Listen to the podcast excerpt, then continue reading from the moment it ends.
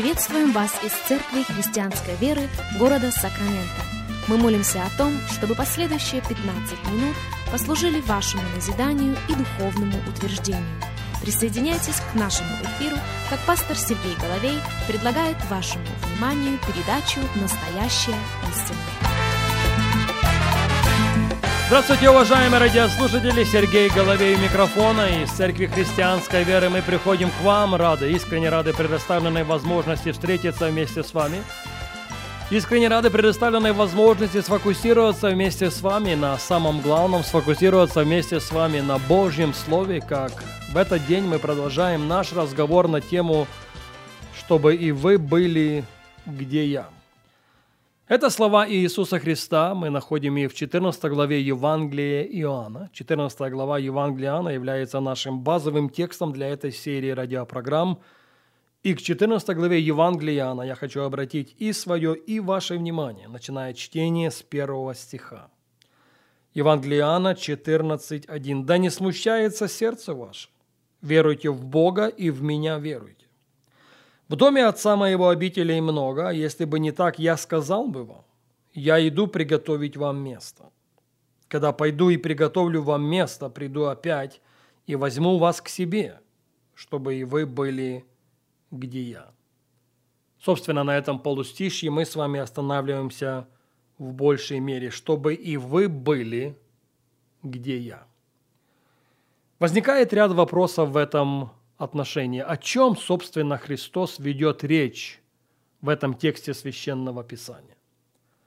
Читающие Библию знают, что 13, 14, 15 и 16 главы Евангелия Иоанна посвящены очень важной теме. В 13 главе он умывает ноги своим ученикам. Такой поступок Иисуса возмутил Петра. И он сказал, никогда – никогда не умоешь моих ног. Христос ему ответил следующим образом, если я не умою твоих ног, ты не имеешь удела со мной. На что Петр, в свою очередь, отвечает не только ноги, но и голову мою омой. Христос в продолжении заявляет, а мытому надо омыть только ноги.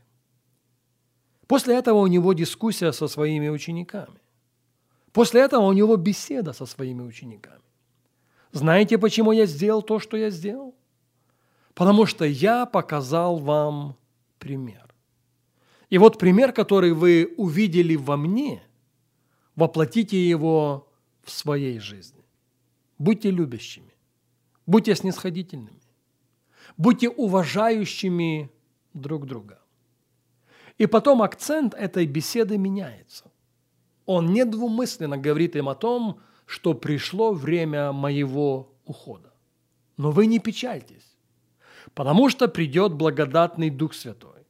Он займет мое место. Он вам напомнит все, что я вам говорил. Он даже будущее возвестит вам.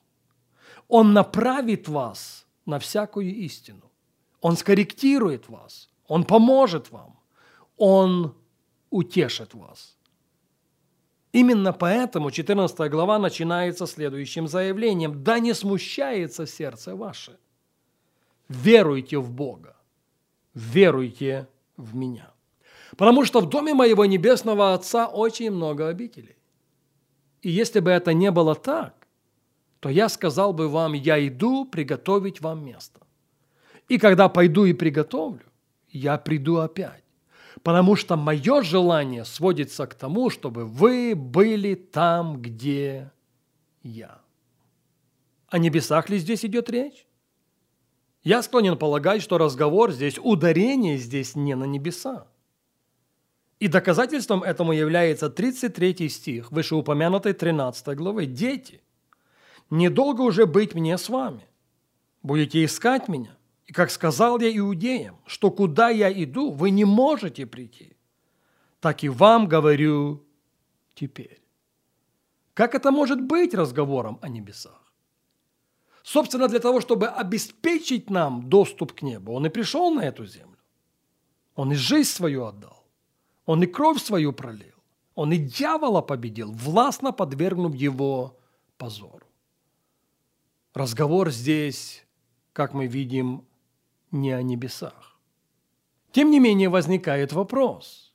Если Он хочет, чтобы мы были там, где Он, где Он? И на что в этом случае делается ударение?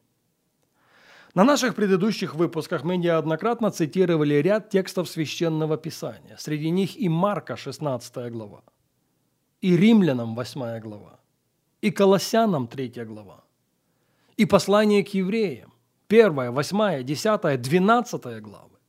Стих за стихом мы находим следующее утверждение, что Христос одесную престола величия. Поэтому я спрашиваю еще раз и далеко не первый раз. Это разговор о месте или о позиции? Или это разговор и о месте, и о позиции? Наверное, безошибочным будет заключить, что ударение здесь не столько о месте, сколько о позиции. О позиции духовной власти и духовного авторитета. Ведь же только после своего воскресения он смог смело заявить «дана мне всякая власть на небесах и на земле». Матфея 28, 18. Не частичная, не наполовину, не 75%. Мне дана абсолютно всякая власть на небесах и на земле. Более того, обращаясь к своим ученикам тогда, а сегодня к нам, он говорит, «Се даю вам власть наступать на змей и скорпионов и на всю силу вражью, и ничто не повредит вам». Но другой раз мы настолько сориентированы на том, что приготовлено нам на небесах. В этом, кстати, нет ничего неправильного но мы полностью упускаем из виду. Другой раз мы полностью пренебрегаем тем, за что Христос уплатил ценой своей жизни. А жизнь свою Он отдал, а кровь свою Он пролил для того, чтобы каждый из нас, и я повторяю это еще раз, чтобы каждый, омытый в Его драгоценной крови, был облечен в духовную власть, был облечен в духовный авторитет. И быть там, где Он, это как раз быть вместе духовной власти и духовного авторитета, за который Он, повторюсь еще раз, уплатил ценою своей драгоценной крови. Пользуемся ли мы тем, за что была отдана Его жизнь? Пользуемся ли мы тем, для чего Он победил дьявола, смерть и болезни и проклятия? Пользуемся ли мы теми благами, которые сокрыты в нашем рождении свыше? Вот история, которая приходит на память. Евангелие Луки, 6 глава, 6 текст. Случилось же и в другую субботу войти ему в синагогу и учить. Там был человек, у которого правая рука была сухая. Книжники же и фарисеи наблюдали за ним, не исцелит ли в субботу, чтобы найти обвинение против него.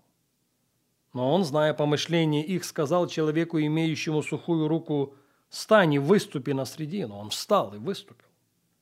Тогда сказал им Иисус, «Спрошу я вас, что должно делать в субботу, добро или зло? Спасти душу или погубить?» Они молчали. И, посмотрев на всех их, сказал тому человеку, «Протяни руку твою». Он так и сделал. И стала рука его здорова, как другая. Обратите внимание, это не произошло на улице. Это не произошло с человеком, которого он случайно встретил. Это произошло в синагоге. Это произошло на собрании. Это имело место в жизни верующего человека. И так часто сегодняшние последователи Иисуса Христа напоминают собой того сухорукого, который на собрании, который в правильном месте, но его правая рука бездейственна.